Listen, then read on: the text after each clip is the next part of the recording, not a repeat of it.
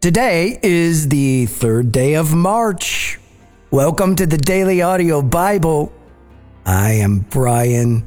It is wonderful to be here with you today as we greet a brand new, shiny, sparkly week out in front of us.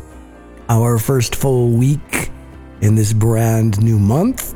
So we'll certainly, well, we'll get fully moved in and here in the rolling hills of Tennessee, things are about to change. It's uh it's gonna start livening up again as the new season begins to show itself. So, here we are. Next step forward, brand new shiny sparkly week. Let's pick up where we left off. Today, we will conclude the book of Leviticus and then begin the book of Numbers. And so we'll talk about Numbers when we get there. But first, Leviticus 27 14 through 34.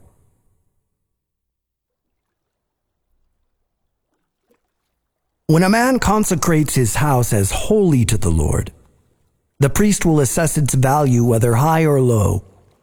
The price will stand just as the priest assesses it.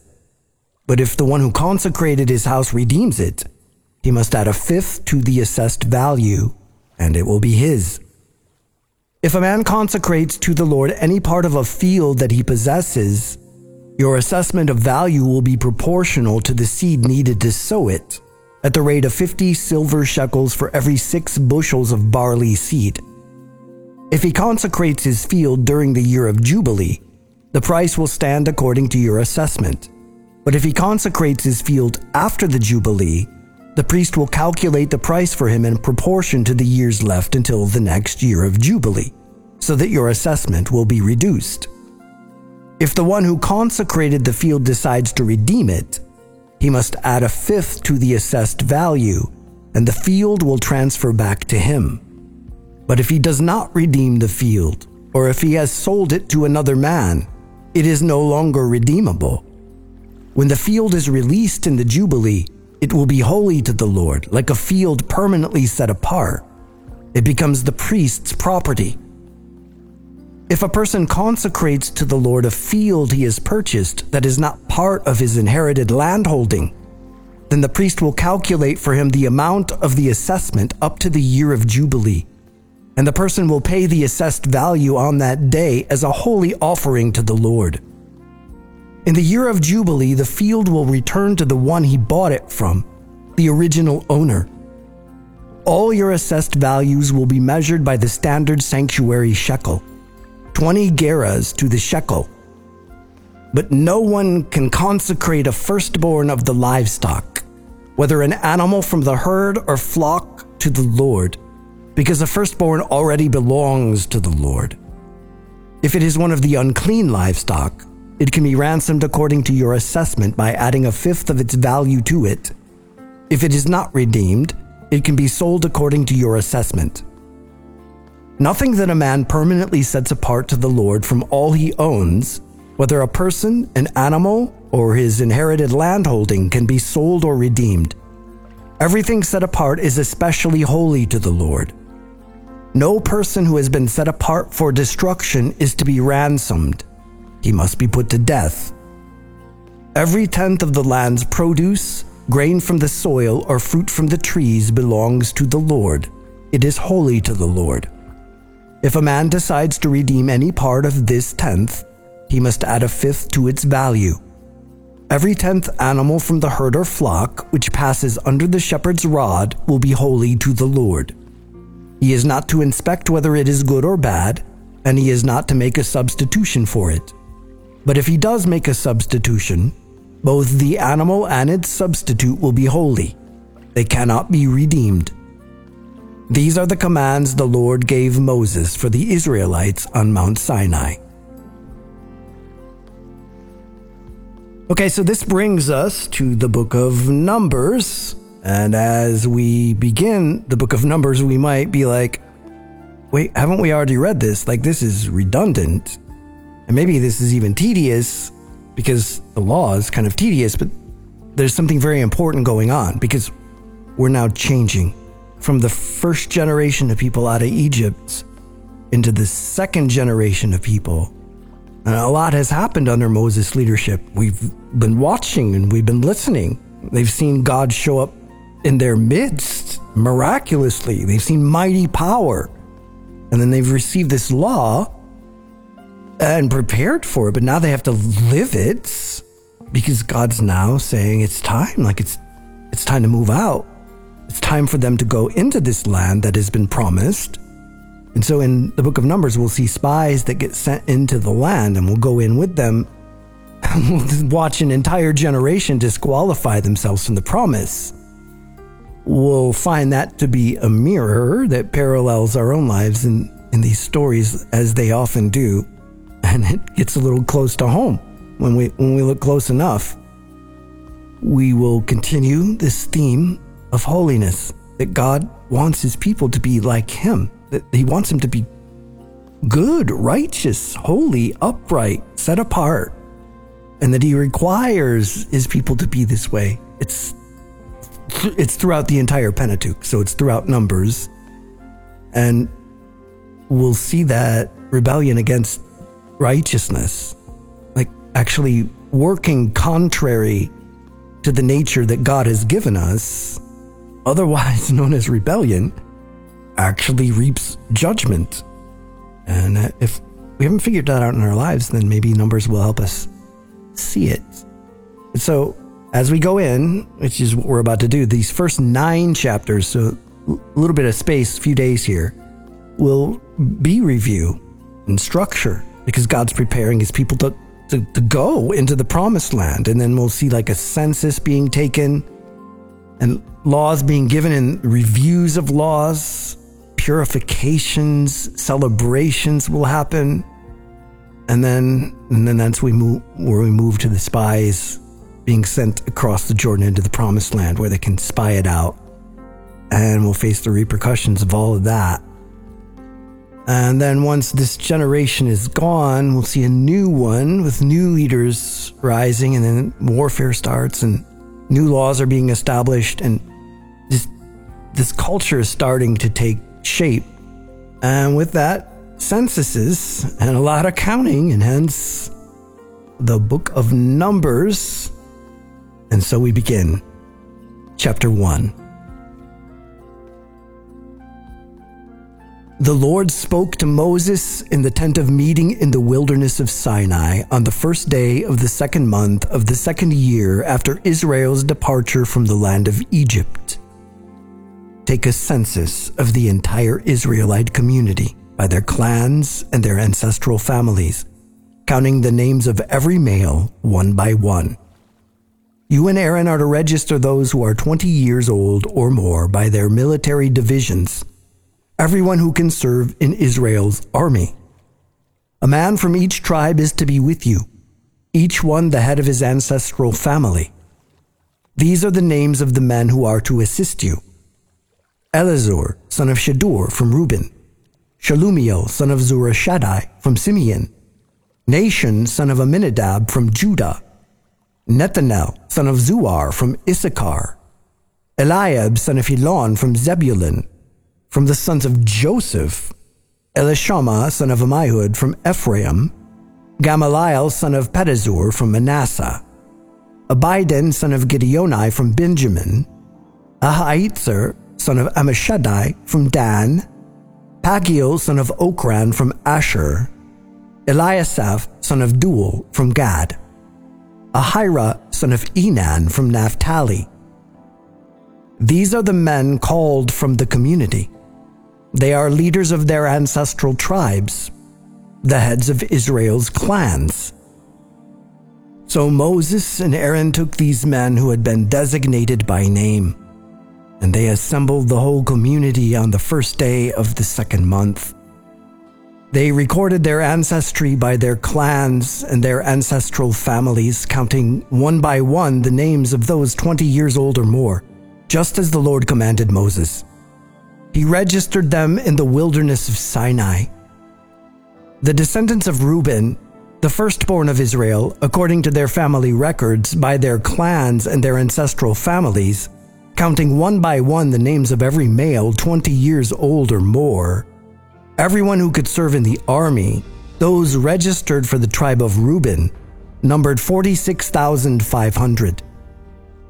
The descendants of Simeon, according to their family records, by their clans and their ancestral families, those registered counting one by one the names of every male 20 years old or more, everyone who could serve in the army, those who registered for the tribe of Simeon, numbered 59,300. The descendants of Gad, according to their family records, by their clans and their ancestral families, counting the names of those 20 years old or more, everyone who could serve in the army, those registered for the tribe of Gad numbered 45,650. The descendants of Judah, according to their family records, by their clans and ancestral families, counting the names of those 20 years old or more, everyone who could serve in the army, those registered for the tribe of Judah numbered 74,600. The descendants of Issachar, according to their family records, by their clans and their ancestral families, counting the names of those 20 years old or more, everyone who could serve in the army, those registered for the tribe of Issachar numbered 54,400. The descendants of Zebulun, according to their family records, by their clans and their ancestral families, counting the names of those 20 years old or more, everyone who could serve in the army. Those registered for the tribe of Zebulun numbered 57,400. The descendants of Joseph. The descendants of Ephraim. According to their family records, by their clans and their ancestral families, counting the names of those 20 years old or more, everyone who could serve in the army, those registered for the tribe of Ephraim numbered 40,500. The descendants of Manasseh, according to their family records, by their clans and their ancestral families, counting the names of those 20 years old or more, everyone who could serve in the army, those registered for the tribe of Manasseh numbered 32,200. The descendants of Benjamin, according to their family records, by their clans and their ancestral families, counting the names of those 20 years old or more, everyone who could serve in the army, those registered for the tribe of Benjamin numbered 35,400. The descendants of Dan, according to their family records, by their clans and their ancestral families, counting the names of those 20 years old or more, everyone who could serve in the army, those registered for the tribe of Dan numbered 62,700. The descendants of Asher, according to their family records, by their clans and their ancestral families, counting the names of those 20 years old or more, everyone who could serve in the army, those registered for the tribe of Asher numbered 41,500. The descendants of Naphtali, according to their family records, by their clans and their ancestral families, counting the names of those 20 years old or more, everyone who could serve in the army. Those registered for the tribe of Naphtali numbered 53,400. These are the men Moses and Aaron registered with the assistance of the 12 leaders of Israel. Each represented his ancestral family. So all the Israelites 20 years old or more Everyone who could serve in Israel's army were registered by their ancestral families. All those registered numbered 603,550. But the Levites were not registered with them by their ancestral tribe, for the Lord had told Moses, Do not register or take a census of the tribe of Levi with the other Israelites. Appoint the Levites over the tabernacle of the testimony all its furnishings and everything in it. They are to transport the tabernacle and all its articles, take care of it, and camp around it. Whenever the tabernacle is to move, the Levites are to take it down, and whatever it is to stop at a campsite, the Levites are to set it up. Any unauthorized person who comes near to it is to be put to death. The Israelites are to camp by their military divisions, each man with his encampment and under his banner. The Levites are to camp around the tabernacle of the testimony and watch over it, so that no wrath will fall on the Israelite community. The Israelites did everything just as the Lord had commanded Moses.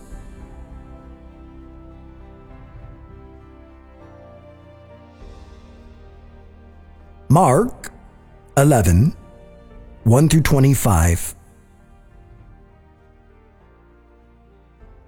When they approached Jerusalem at Bethphage and Bethany near the Mount of Olives, he sent two of his disciples and told them, Go into the village ahead of you. As soon as you enter it, you will find a colt tied there on which no one has ever sat. Untie it and bring it. If anyone says to you, Why are you doing this? say, The Lord needs it, and will send it back here right away. So they went and found a colt outside in the street, tied by a door. They untied it, and some of those standing there said to them, What are you doing untying the colt? They answered them just as Jesus had said. So they let them go. They brought the colt to Jesus and threw their clothes on it, and he sat on it. Many people spread their clothes on the road, and others spread leafy branches cut from the fields. Those who went ahead and those who followed shouted, Hosanna! Blessed is he who comes in the name of the Lord. Blessed is the coming kingdom of our father David. Hosanna in the highest heaven. He went into Jerusalem and into the temple. After looking around at everything, since it was already late, he went out to Bethany with the twelve. The next day, when they went out from Bethany, he was hungry. Seeing in the distance a fig tree with leaves, he went to find out if there was anything on it. When he came to it, he found nothing but leaves, for it was not the season for figs. He said to it, May no one ever eat fruit from you again. And his disciples heard it. They came to Jerusalem, and he went into the temple and began to throw out those buying and selling.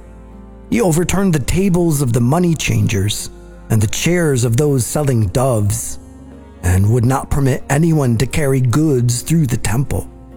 He was teaching them, Is it not written, My house will be called a house of prayer for all nations? But you have made it a den of thieves.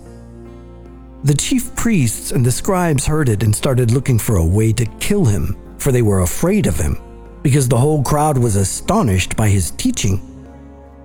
Whenever evening came, they would go out of the city. Early in the morning, as they were passing by, they saw the fig tree withered from the roots up. Then Peter remembered and said to him, Rabbi, look, the fig tree that you cursed has withered. Jesus replied to them, Have faith in God.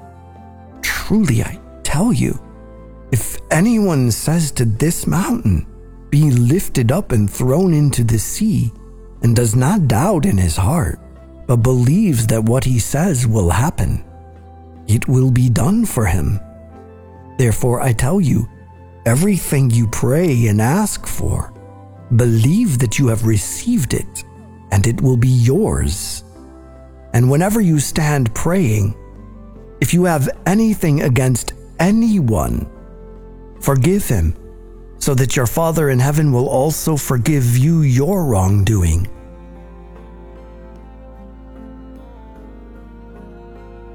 Psalm 46 God our refuge for the choir director.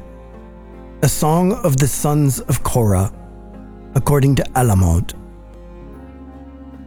God is our refuge and strength, a helper who is always found in times of trouble.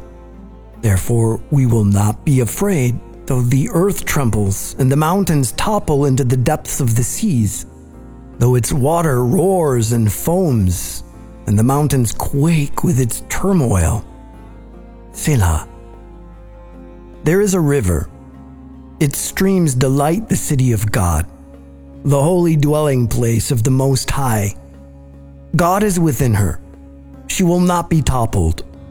God will help her when the morning dawns. Nations rage, kingdoms topple, the earth melts when he lifts his voice. The Lord of armies is with us. The God of Jacob is our stronghold.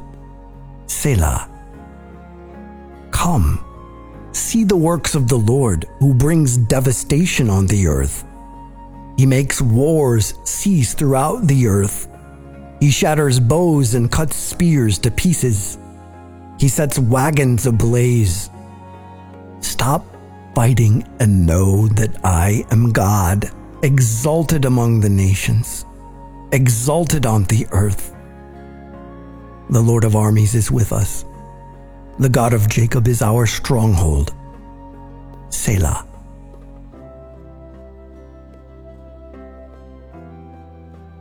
Proverbs 10 23. As shameful conduct is pleasure for a fool, so wisdom is for a person of understanding. Father, we thank you for your word.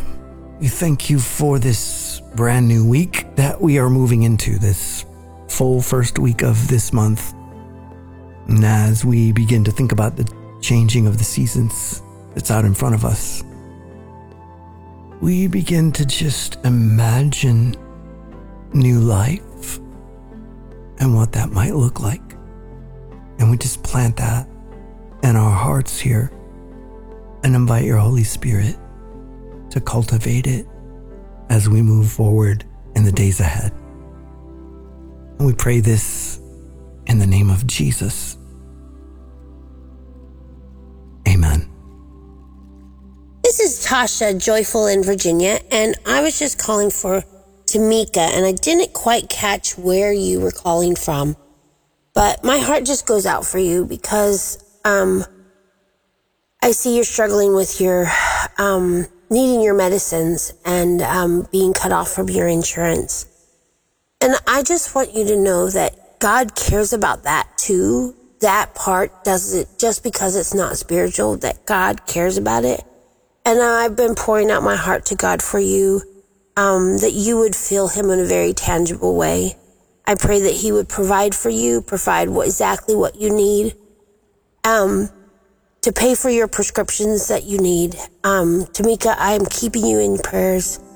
I resonate with this, and I've been without insurance and needing in prescriptions, and I just want you to know that God cares and He sees you, and um, just hold on to Him, and He will see you through.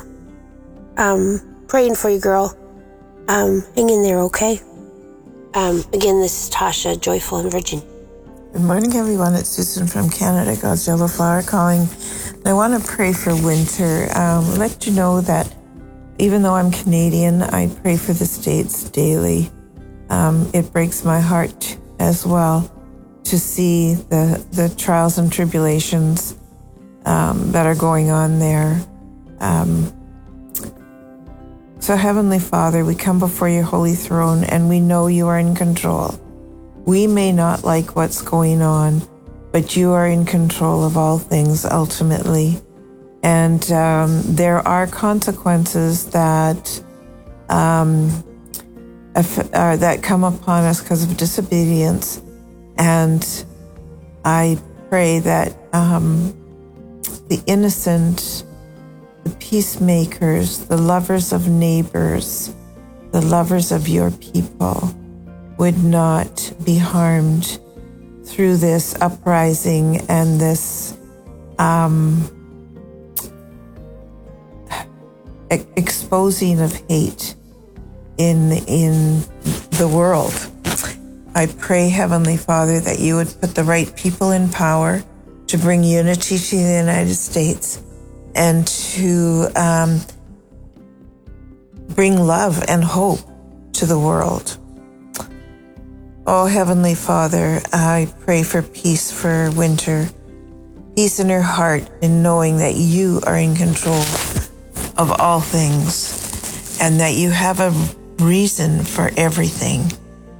Help her to walk in faith and trust and fill her with your peace. In Jesus' name I pray. Amen. Hello, Daily Audio Bible family. This is Lavender Dreams calling from Western Mass. Thank you, Brian Hardin, Pastor Brian, and his family. And hello to all the Daily Audio Bible family. I just finished listening to the February 20th um, broadcast. I'm still catching up from after losing my mom on December 26th. But I just heard Dano calling in from uh, Orlando, Florida, and it touched me greatly because I am a retired cardiovascular surgical ICU nurse. And um, CABG, it's a, it's a cardiac um, um, arterial bypass graft. And um, yes, it touched me and the widowmaker is the left anterior descending artery. So I'm quite uh, absolutely familiar with what you just went through, and absolutely Jesus was walking with you. And when you went into that, um, uh, that catheterization lab and they looked at what was there. They were not going to mess with that. And I'm sure they took you emergently into the uh, into the surgery. And yes, he was with you the whole time. God is good. And I have taken care of many patients like you. So God bless you, brother, and your wife with Lyme disease. He's going to carry you through this walk of recovery. And I just know that he put you there to witness to many people. So praise God, and I, I'm sending you prayers for a, a, very smooth recovery. God bless you all, and I'm praying for everyone. In Jesus' name, amen. Hello, Davers. This is Kay from Ohio. I wanted to pray for, I think he said his name was Jade from Ohio. His, dog, his daughter has had pink eye off and on, and they can't get to the bottom of it. So, God, you heard his prayer requests when he called in. You hear them daily as they're praying, hoping, and wishing that things will clear up and today it will be better and that this antibiotic will work. God, we put it in your hands. I pray that everyone takes their hands off of it, that your holy and divine will will be done, and that there will be peace in the midst of it. I'm praying against any problems in the eye, that she will not lose her vision, that this will not be the onset of any other eye infections or any glaucoma, any cancers. We come against all of it. Anything that they can, their minds can think of, we place it in your hands, God. I pray that you just give them wisdom and understanding to trust you and that you will give the doctors wisdom and understanding and that they will do their best to figure out what's going on, but that they will pray and ask you, Lord, what should we do next? And Jade, I was wondering, my mom had an infection. It was a UTI, but she had an infection and they couldn't clear it up. And she did have to get a port or get the, um, well, like a port in her arm so that the antibiotic would go straight through her body because it just wasn't getting where it needed to be. And once they got the right cocktail, it was able to clear it up. So I pray that they will find something and find it immediately, but don't lose your faith. God is still in the midst of it. Trust the process.